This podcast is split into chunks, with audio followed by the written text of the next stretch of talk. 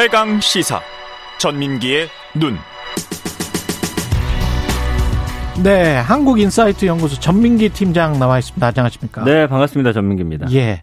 배달비 네. 관련해서 오늘 가지고 나오셨네요. 네, 요즘 뭐 올림픽 보시면서도 많이 시켜 드시고 코로나 음. 이후에 저도 사실은 굉장히 많이 시켜 먹는데 예.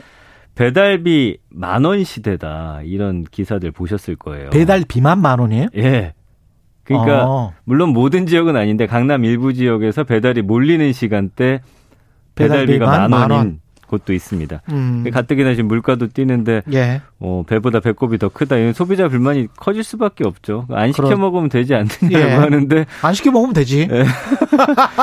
근데 저도 저희 예. 동네 보면 보통이 3,000원인데 최근 계속 오르면서 예. 5,900원까지 제가 한번 시켜 먹어봤거든요. 아, 근데 이제 5,900원까지는 감내하겠다. 그 사실 무리해서 예. 어쩔 수 얼마짜리 시켰을 때 그랬어요? 그게 이제 치킨이었는데 이 치킨집이 좀 쌌어요. 아, 그 치- 브랜드 치킨이 아니 어가지고 치킨 값은 얼마였는데? 14,000원이요. 14,000원인데 배달비는 이제 5,900원까지는 난 네, 감내하겠다. 거리가 좀 멀어서 아, 다른 데 멀어서. 시키면 뭐 요즘 치킨 값이 2만 원이니까 제가 이제 그거 계산해 가지고 아, 그값 냈는데 합리적으로 소비를 한 거네요. 근데 요즘에 배달앱 켜 보시면은 네. 6천 원까지 받는다는 점포가 좀 많아졌습니다. 있고. 예. 예. 네. 그 비쌀 수밖에 없는 이유들이 분명히 또 있을 것이고. 그러니까 이제 예. 업계 분석은 워낙 배달 많이 시키다 보니까 그렇죠. 라이더 부족 현상이 있고요. 수요가 증가하면은 예. 예, 어쩔 수가 없는 거죠. 맞습니다. 예. 그런데 이제 요즘에 배달 앱이 내세우는 게 단건 배달이에요. 예. 그러니까 예전에는 이제 한 라이더가 여러 개 음식을 같은 비슷한 지역으로 이제 한 세네 개씩 음. 이제 배달을 했다면 이제 한 번에 하나씩만 하는 이제 앱이 생기다 보니까 그게 또 경쟁이 붙어서 그렇고요. 뭐 각종 비용도 증가했고 할증제 뭐 이런 거. 음. 그래서 뭐 가장 큰 원인은 배달 기사가 부족하다라는 것이라고 하고요.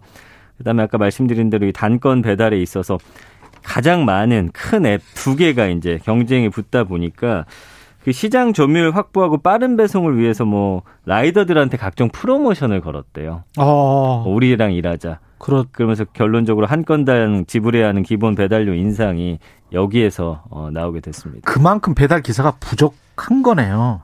근데 그러니까 이- 이제 비싼 비싸게 프로모션을 걸어서라도 사람을 확보해야 되는 것이고. 예. 그게 이제 두 앱이 경쟁이다 보니까 아. 한쪽이 또 이기기 위한 경쟁일 수도 있습니다. 그렇겠네요. 1위가 돼야 사실은 예. 나중에 모든 걸 다 어, 이렇게 먹을 수 있기 때문이죠. 사람들은 어느 정도의 배달료까지 감내할 수 있다라고 이렇게 생각을 합니까? 이 데이터가 재밌더라고요. 예. 한국행정연구원 미래행정혁신연구실이 음. 지난해 10월에 이제 전국 성인 남녀 2,115명을 대상으로 조사를 했어요. 근데 53%가 일단은 배달료가 너무 비싸다라고 말씀하셨고 어, 응답자 23.2%가 지불할 의향이 있는 배달료 최대 금액으로 1,000원에서 1,500원. 음. 가장 많았고요. 1,500원에서 2,000원이 22.3%. 음. 1,000원 미만도 있고 지불할 의향이 없다.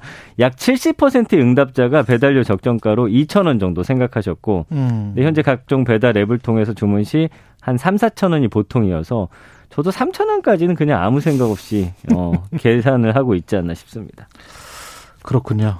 근데 저는 네. 이거는 조금 좀 달리 봅니다. 왜냐하면 모든 우리가 자본주의 원칙에 따라서 뭔가 수요가 몰리면 어 물가가 올라가고 음. 그 물품의 가격이 올라가고 서비스의 가격이 올라가는 거는 당연히 생각하면서 네. 사람의 인건비가 올라가는 것, 어, 본인들의 사람 값, 음, 인건비, 네. 임금이 올라가는 거는 네. 그건 안 돼. 음. 이렇게 생각하는 사람들이 사실은 다수거든요. 네, 맞아요. 근데 과연 서구 자본주의에서는 이렇게 생각할까라고 하면 절대 음. 이렇게 생각하지 않아요.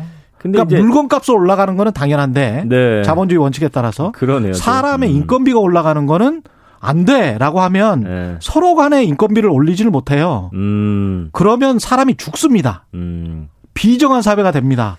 근데 그러면서 아마, 이제 예. 사람 값을 낮추고 어, 그렇게 되면 그러면 아주 무리하게 이제 장사를 하게 되죠. 그렇게 말씀하시면 또 할 말은 없는데 예. 어쨌든 이 앱 회사가 돈을 더 많이 버는 구조가 아니냐라고도 생각을 하시는 것 그런 같아요. 측면에서 이제 접근을 하면 훨씬 예. 더 낫겠죠. 맞습니다. 예, 낫겠죠. 그래서 부정 비율이 당연히 높네요. 그래도 예. 36대 58이니까요. 팔이다. 네. 예. 그 보니까 어, 이런 게 있습니다. 절약하다. 그래서 요즘에 이제 포장으로 시켜놓고서 그렇죠. 가시는 분들도 많이 계시고요. 비싸다가 음. 있긴 합니다. 음. 근데 이제 보면 뭐 배달이 가능하다. 인상되니 부담스럽다. 너무하다. 음. 사악하다. 뭐 요런. 근데 이제 할인받는 방법들이나 뭐 할인 네. 코드, 뭐 쿠폰 등등 활용하시면서 그 상황 속에서도 어떻게든 배달을 그렇죠. 시키는 그렇죠. 우리를 또 발견할 수가 있습니다. 그래서 이렇게 배달 시장의 규모가 커지면서 rider를 하면은 500만 원, 600만 원을 받는다. 네. 이런 경향이 커지고 그러면은 많이 그쪽에 진출을 할 거 아니에요. 그렇죠. 사람들이. 예, 예. 그러면 가격이 또 싸지거든요. 음. 그러니까 그 자본주의 순환을 자꾸 생각을 하셔야지 음. 지금 당장 비싸니까 사람 임금 잘라. 음. 뭐 이런 식으로 가면 우리가 우리 스스로를 갉아먹는 음. 자본주의로 간다. 네, 네. 예. 점점 이런 경향이 그리고 워낙 동안 워낙 오랫동안 우리 언론에서 이런 경향을 부추겼던 음. 게 있어서 계속 지금 말씀을 드립니다. 네, 예. 네. 그 새로 생겨나는 어떤 트렌드가 있습니다. 비싼 배달비 때문에. 그러니까 오르다 보니까 예. 사실은 이제 소비자들이 나름의 돌파구를 마련하고 있는데 음. 뜻맞는 인근 사람들끼리 함께 주문하는 그런 트렌드가 생겼고요. 아. 그래서 가게에 직접 들러서 포장 주문하는 분들 늘었고. 그렇죠. 또 젊은 층 사이에서는 배달 끊기 challenge도 또 하고 있대요. 음, 배달 끊기 challenge는 뭡니까? 아예 배달 안 한다. 배달 안 하겠다. 예, 예. 아. 그리고 아예 배달 공동 구매를 돕는 애플리케이션이 그렇죠. 등장을 했어요. 그 최근에 일부 아파트나 빌라 같은 지역 커뮤니티에서는 배달 공동 구매하고요. 예. 그 저희 아파트 커뮤니티 같은 경우는 단체 그 톡방이 있거든요. 예. 그래서 예를 들면 주말 뭐 금요일에 퇴근하면서 제가 어디 치킨집 들르는데 음. 913동입니다. 14동까지는 음. 제가 함께 할게요 하면은 거기서 이제 올려주세요. 어. 그럼 그거를 이제 품앗이처럼 그렇죠. 하시는 분들이 좀 생겨나고 있고요. 그렇게 해서 수요가 조금 좀 줄어들면 또 가격은 또 내려가겠네. 그 어쨌든 경쟁을 해야 되 시장 논리로 보면 또 그런 게 자연스럽다는 생각도 들기는 합니다. 예. 어쨌든 지금 배달 끊기 챌린지 지금 2030들은 워낙 지금 음. 주머니 사정이 안 좋다 보니까 하고 있는데 뭐 직접 요리하는 모습 올린다든지 아. 어떻게든 배달을 좀 줄이려는 모습들 좀 보여지고 있는 상황입니다. 집에서 해 드시는 게 네. 건강에는 확실히 좋기는 합니다. 음. 예. 제 생각인가? 아, 근데 이게 한번 습관이 되니까요. 예. 그냥 시켜 먹는 게 편합니다, 저도. 이게 지금 네. 정부도 너무 올라가니까 네. 뭔가 하겠다는 겁니까? 그래서 기획재정부가 네. 이달부터 그 배달 플랫폼별로 배달 요금을 공개하는 일명 배달료 공시제를 공시제. 시작한다라고 밝혔죠. 그래서 배달비 공시 서비스 사이트를 통해서 배달 네. 플랫폼별 배달비 현황 가격 차이 이런 정보를 제공하겠다는 거고요. 정보를 제공하겠다. 네, 다만 이제 배달비 공시제가 배달료를 낮출지는 음. 미지수다 음. 이런 반응이더라고요. 왜냐하면 이제 건당 배달비를 낮추겠다는 취지로 내놨는데 음. 각 플랫폼사가 정한 기준 내 실제 소비자가 부담하는 배달비 결정은 음식 점주한테 있거든요. 그렇죠. 그러니까 배달비 공시제로 플랫폼사별 배달료가 공개가 돼도 입점 점주가 배달비 내리지 않으면 효과를 볼 수 없다는 거고요. 음. 그 업계에서는 배달비 공시제 이전에 급증한 그 수요를 따라잡을 음. 배달 기사 공급이 이뤄지는 환경 조성이 먼저다.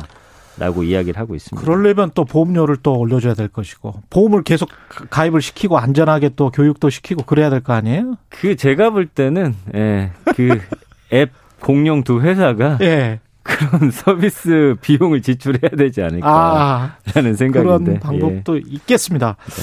전민기 눈이었습니다. 고맙습니다. 감사합니다. 예, 4100님 배달비도 배달비지만 빠르게 달리는 오토바이 사고 날까 걱정이다 이런 말씀이시고요. 허장윤님은 후배가 강남에서 라이드 하는데 한 달에 800 정도 번다고 하네요. 오, 김수현님, 전민기 팀장님 반갑습니다. 안정적인 좋은 목소리. 고맙습니다. 최경영의 최강시사 1부는 여기까지였습니다.